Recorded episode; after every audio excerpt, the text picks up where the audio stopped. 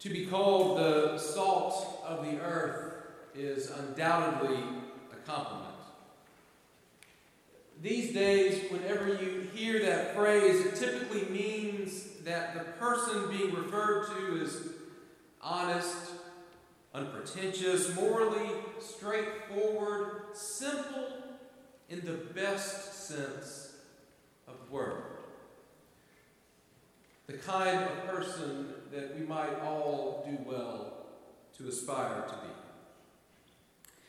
And yet, while that use of that phrase as a compliment has its origin in this week's gospel text, that's not exactly how Jesus is using it here. Instead of trying to praise his disciples in this passage, he's instead trying to describe them. More to the point, he's trying to help them understand themselves, help them understand something about themselves that they might otherwise miss. Why exactly he refers to them as the salt of the earth, however, is not perfectly clear. He's speaking in metaphor, of course, and as it does today, salt in the ancient world had a number of important uses that he might be drawing on. One of them, and perhaps the one that most of us grew up associating with this text, was its ability to heal and preserve. While these days there's a negative connotation to the image of rubbing salt in a wound, salt in a wound is actually a good thing. Salt fights infections, it heals. Even today, with modern antiseptics and antibiotics, how many of us grew up gargling with salt water whenever we had a sore throat? In much the same way, salt can also preserve from decay. It keeps bacteria and other bugs from spoiling food. And again, even today, with refrigeration and all of the technologies that we have at our disposal, we still use it. Beef jerky, canned vegetables, country ham. In the ancient world, they would have preserved everything that they possibly could have with salt. So you can see how this quite possibly could be the image that Jesus is drawing on here. You are the salt of the earth, he says to his disciples. Therefore, go and help, go and heal, do all that you can to preserve this world from decay. Keep it safe. Keep it incorruptible for your Father's kingdom. It's a metaphor that makes perfectly good sense. I will almost certainly preach that sermon in a few years when this text rotates back around. And yet, this morning, I want to go in a different direction. I want to read Jesus' metaphor in a different way and with a different valence. In her best selling book, Salt, Fat, Acid, Heat, Samin Nosrat tells a story from her apprenticeship as a chef. It was her first year being allowed to work in the restaurant's kitchen, and she had been given the task of preparing a polenta for that night's meal. If any of you have ever tried to cook polenta, then you know that despite having the simplest of all ingredients water, cornmeal, butter, and cheese it can be a painstaking, delicate process to get right. And that's just when you're fixing it for your friends. Imagine her fixing it for a restaurant full of paying customers. Imagine her fixing it for her mentor. Well, that afternoon, after gathering the ingredients, she began. After stirring the cornmeal into the water for 90 minutes straight, she added the butter and the Parmesan cheese just as she'd been instructed to. She tasted it, but it was off. She'd done everything that she was supposed to do. She spent the last hour and a half, she says, stirring like a maniac to make sure that it didn't scorch on the bottom. And yet there was still something wrong. So she took a spoonful to the chef, and upon tasting it, he told her.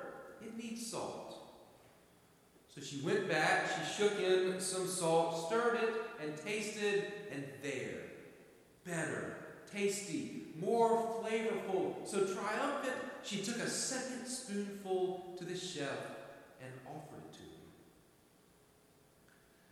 After licking it clean, he thought to himself for a moment and simply said, Follow me.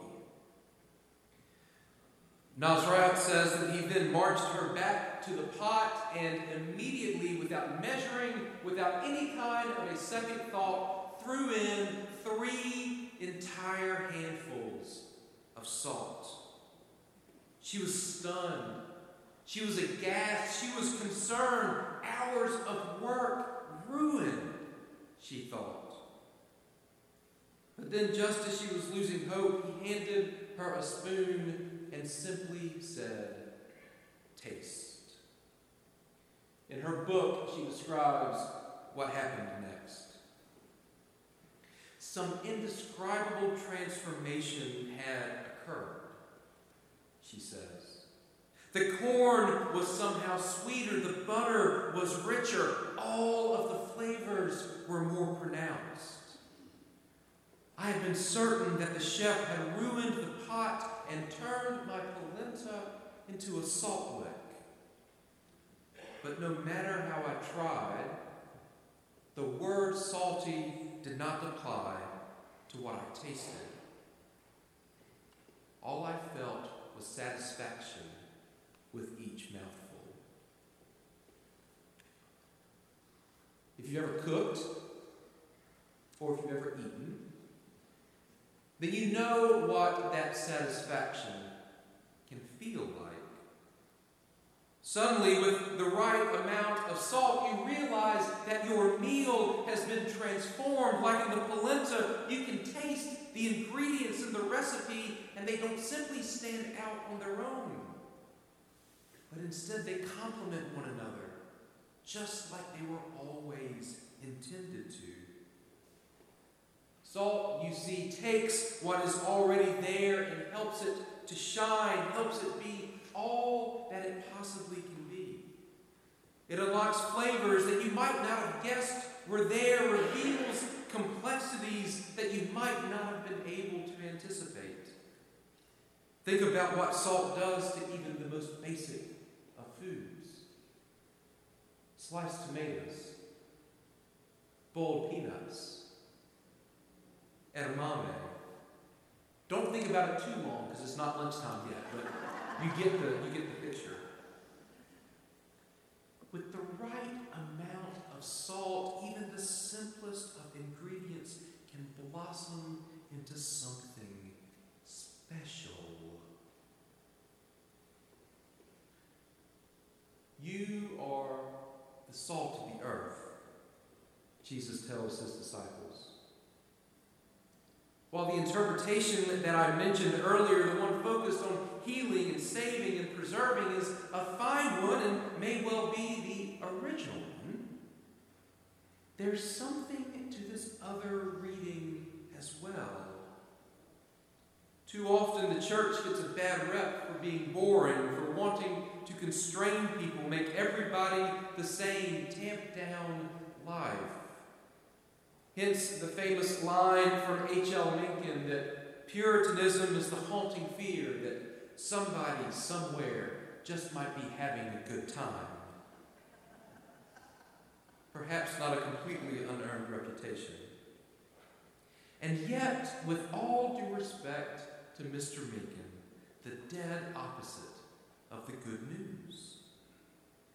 The church, the gospel, if it is truly to be the salt of the earth, is called not to tamp down life, but instead to bring it forward, not to depress, but to enliven, not to suppress parts of who we are, but instead to help us realize them. I have come that you may have life. Jesus will tell his disciples in a little while, have it in abundance. No, my friends, make no mistake about it. In this world, it is not the gospel that is keeping people from realizing who they truly are. Instead, it is in fact that old fashioned thing that we call sin. The brokenness around the world, the fallenness, the fear, the selfishness, the cruelty. Those are the things that keep people from being their true selves. Those are the things that suppress gifts and abilities and uniqueness. And in contrast to that, like salt added to a dish, the news ought to bring those other things forward, ought to help us discover our gifts and our abilities and those things that make each one of us unique. They ought to help us know ourselves better Help us finally understand who we were created to be in the first place. It is in relationship with God and with one another, my friends, that we find our true selves. That is where we realize just what it might mean for us to shine. Today is the fifth Sunday of the season of Epiphany. And I've made a lot of hay over the last few weeks talking. About it's a season where we remember what it is like to get to know God, what it's like to meet Jesus for the first time, what it's like to learn and to realize and to have literally an epiphany. This morning, however, the good news of the gospel isn't just that in this thing that we call church, we get to meet God and know God and love God and be loved like kind. This morning, the good news is that through the good news, we also get to meet and know and love ourselves to finally learn who we truly are, who we should be, and who, by the grace of God, we can be.